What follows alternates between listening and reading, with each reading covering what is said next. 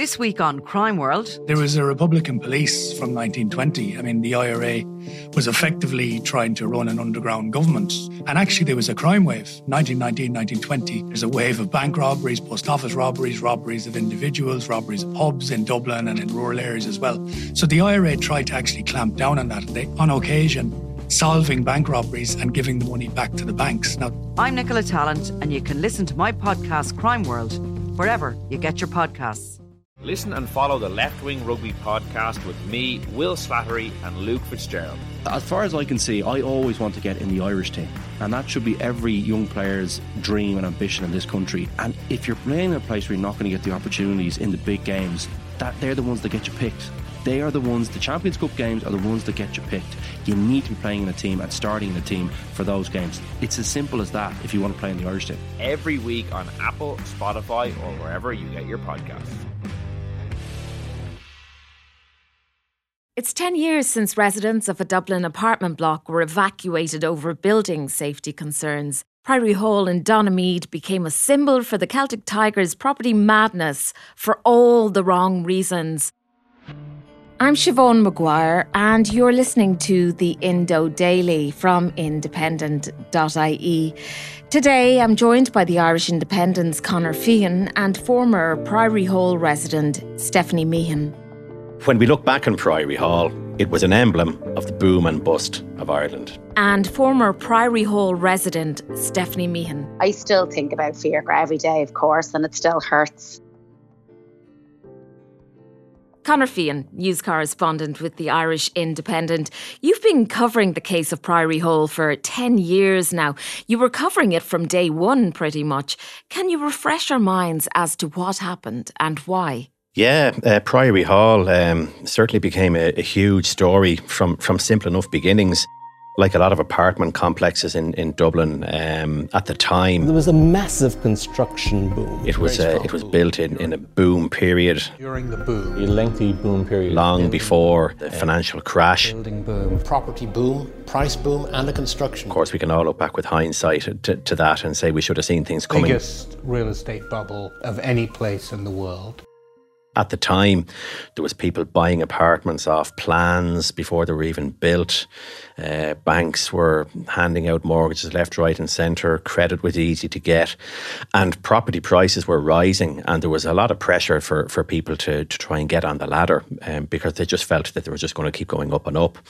So a lot of people bought into to Priory Hall, which was a 189 apartment complex in Donaghmede in in North Dublin. And they bought off the plans in, in around 2005, 2006, moved in around 2007 when things were largely built. There was still some construction going on when, when people started moving in. And fairly quickly, then, some people started to notice problems with um, water ingress and, and damp and uh, and things. And you know, they, they were, I suppose, niggly enough problems, but um, but at the same time, they were they were making a bit of noise about it. And in the end, then the council came in and had to inspect the the property because they had tenants in it. And um, they found that there was uh, deficient fire protection in, in the building. And that's really where the story started.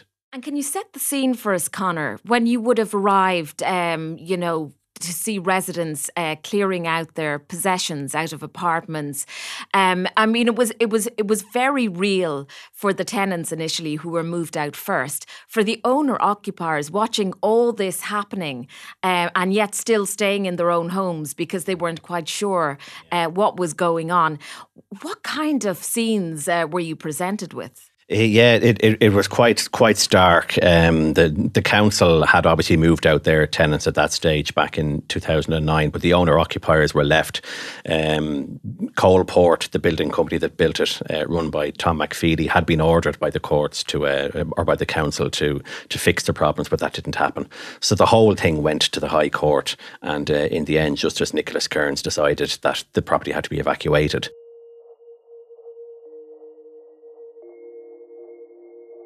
Uh, and a fire brigade had to be there while this was going on because he felt there was such a, a risk to the people.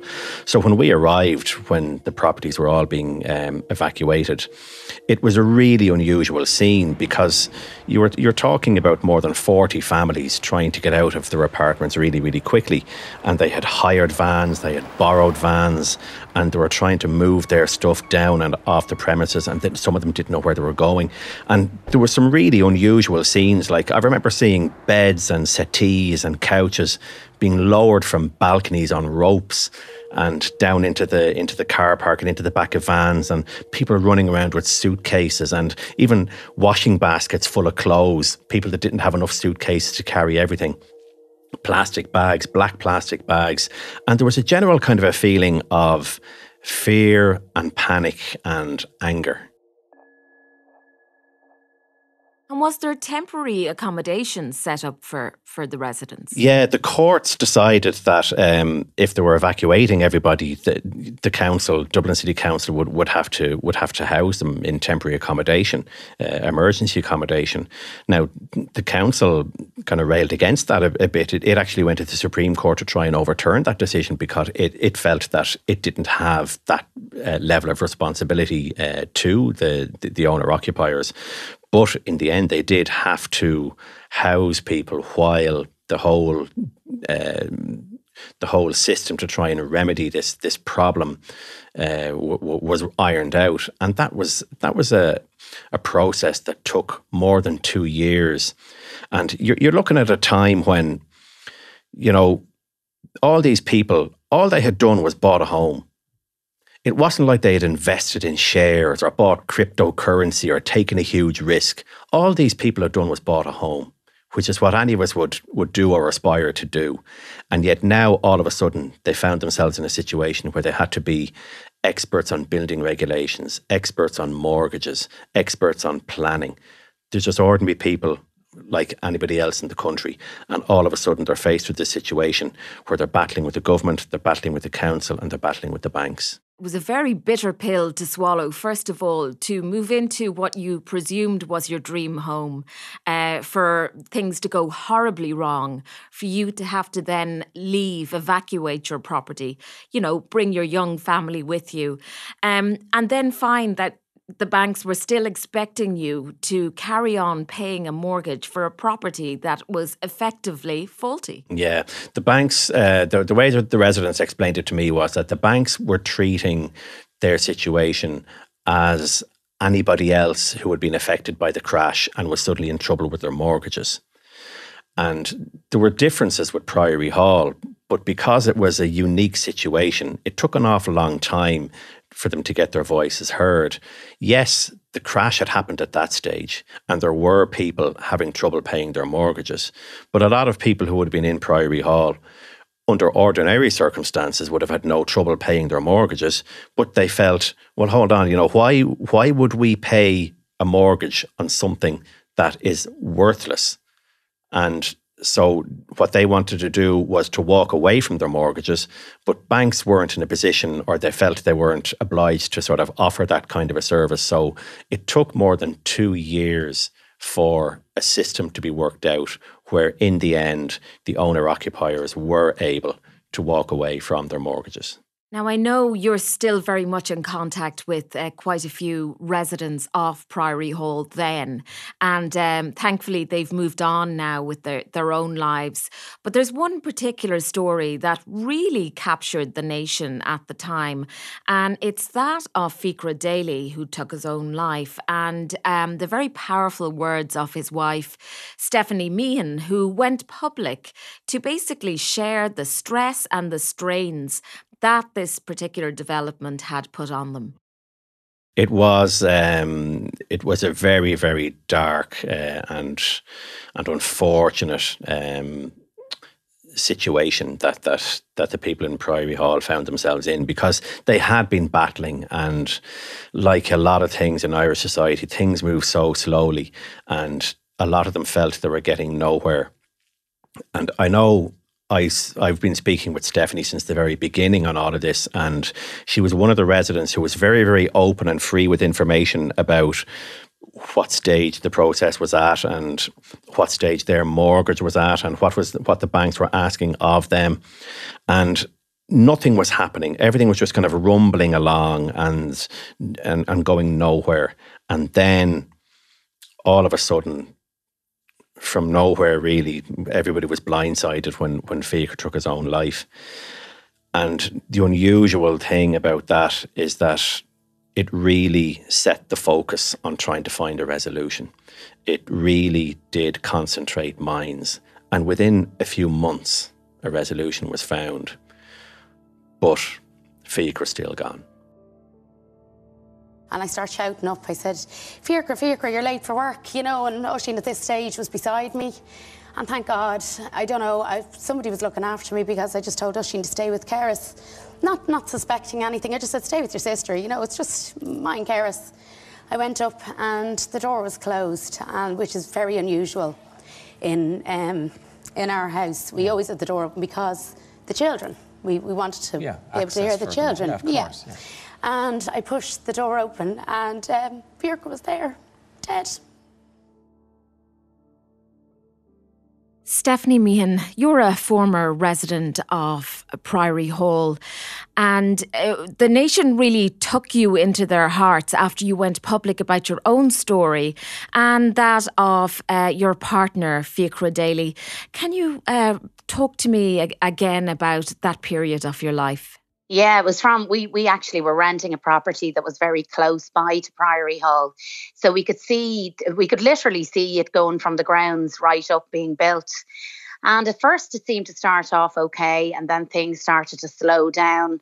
And it was um, in 2009 when we, it was actually the end of 2008 into 2009 when we finally got our keys and we moved in. There were a lot of visible problems that even I could see, and I have absolutely no background in construction or anything like that. And we could see the problems from the get go. But we just thought a new build, there were still some builders, construction workers on site, that they'd be working to iron out all these, which we thought at first were very small issues. Local councillors have expressed disbelief that Dublin City Council took on these apartments at Priory Hall and that compliance certificates were issued by the developer's architects. The scheme has damp problems, and 16 social housing families were evacuated when the scheme was declared a fire risk last December. But private owners who paid around 270,000 euro for a two bed unit are left there as are those who purchased through the council under the affordable or shared ownership scheme. You're as an owner occupier, you were sitting in your apartment watching other people, tenants of Dublin City Council, being um, herded out, moved out of the apartment block. Uh, and you were probably sitting there all the while wondering, well, what about us? It was really strange. It was into that was that was actually quite far back. It was in 2009. So that was kind of in the very early stages. We had only just moved in. And we did. We saw that even our neighbours and people that were in blocks just beside us, at first we didn't really understand what was going on, but there were kind of like a, a removal trucks arriving, and rather than moving furniture in, they were actually taking furniture out. So that had us quite baffled, and we weren't. We, we really were left in the dark. We had absolutely no idea what was going on there. But it wasn't until 2011 when we got the fire safety, the evacuation notice from Justice Nicholas Kearns that we realised the the level of of problems um, in Priory Hall, but that was two years after Dublin City Council tenants had already been evacuated. So that that in itself was was very confusing. And and now, years on and looking back, um, it was it was dreadful. It was a dreadful, dreadful situation to leave us in. Stephanie, it, it, when you look back now, I mean, it, it must feel quite surreal. Um, I, I, remember you on the Late Late Show at the time, uh, speaking so powerfully about the tragic death of uh, Fiachra, and I think that's where a lot of people in this country sat up and went, my goodness, the strain and struggles uh, the people of Priory Hall are facing into uh, has now led to the tragic death of one of the residents. Do you think it it, it was it was a Fiachra's tragedy that really uh, turned the tide? Absolutely, without shadow of a doubt. I, I know that is the reason. It was even a week. There was even I think it was up to a week to ten days beforehand. We were still campaigning outside the Dáil myself and a couple of former residents as well. And nobody would listen to us. There were obviously some party members from different parties, but in, in regards to Fine Gael that were in government at the time, Phil Hogan wouldn't speak to us, and Kenny wouldn't speak to us. Our own local T- TDs did very little to help us out. And um, they were always the parties that were in opposition that were there to help us and to stand with us. Um, but I, I have no doubt in my mind that it took Fiachra's death um, to wake people up and realise that this this needs to stop, that uh, people needed to wake up and listen, and that it wasn't the residents' fault, absolutely no fault of any resident that we were left in this predicament. Um, we we had continued to pay our mortgage right up until we we we were we were advised to to stop paying it because it, it was completely uninhabitable at that time. Um, and we seem to be the ones that that the blame was being put on. Everybody else seemed to be walking away scot free, and without shadow of doubt, I I know that only for what had happened to Fiachra, to to my partner and to my children's dad, that we could still be sitting here, still fighting, still worried, um, and still still trying to deal with it, because definitely nothing would have happened. I, I've no doubt in my mind that anything would have happened. Stephanie, 10 years on, and we're talking about Priory Hall again. Um, how are you now? Um, has has life moved on? Are you able to put that that chapter behind you?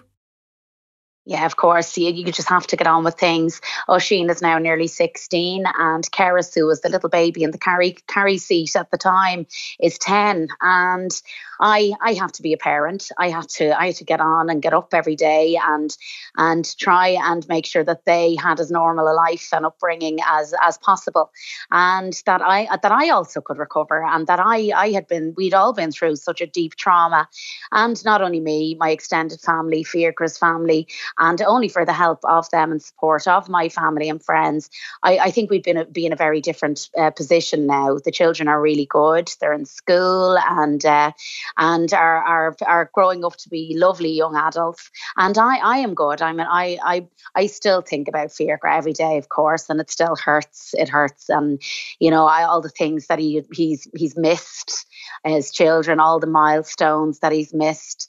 And like even when it comes to the likes of COVID and the pandemic the past two years, I'm like, my God, what would he have thought about this? He's still very much a part of our lives, although not here when you're faced with adversity, I think you just kind of pull strength from everywhere and from other people.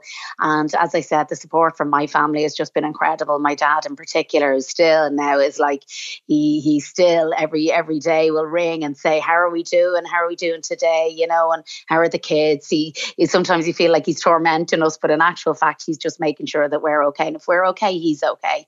So yeah, we, we just we just get on with things. And as I said, he's he's so missed, and he was such a lovely, lovely person person. And there was no way that I was going to let his death, when I know, uh, I know I'm 100% convinced, and I know what we both went through, and I know it was a direct result of the pressure from what, what we were under. So, you know, I, I wasn't going to let that lie. Absolutely not. And I do the same again today. And I know there was a lot of exposure and it was very hard for me as well, gone from a very, very quiet individual to be completely flung into the newspapers and, and radio and everything. It's not what I what I do. It wasn't I was never a part of my life. So for for me to have to deal with that, um, it was it was all just from the strength of other people and to make sure that Fiachra got what was what was deserved. So, Conor, we look at the Irish property landscape today. And it doesn't seem to be much better in terms of supply and demand and rising prices. Uh, we have the Mica redress story um, across the news at the moment. Uh, we can't forget the pyrite scandal as well. There is a silver lining for what was Priory Hall. It is uh, a new development uh, in the same location.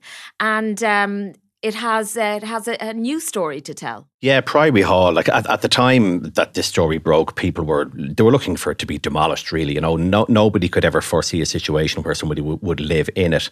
But at the end of the day, what happened was Dublin City Council had to take it over and, and redevelop it. Now, the, the estimated cost of that uh, was reported at the time to be around 30 million euro.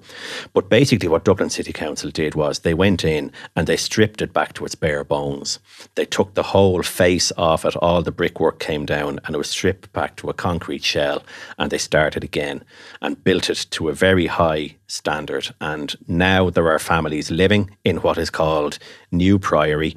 And, you know, from speaking to people like Stephanie and other residents who, who used to live in, in Old Priory Hall, they certainly wish all the new residents the best and they hope they have long and, and, and happy lives there. And it's a it's a different place. I drove into it last week while researching the story for the Irish Independent and I was kind of gobsmacked at, at how well it looks. I, I couldn't believe it to be honest.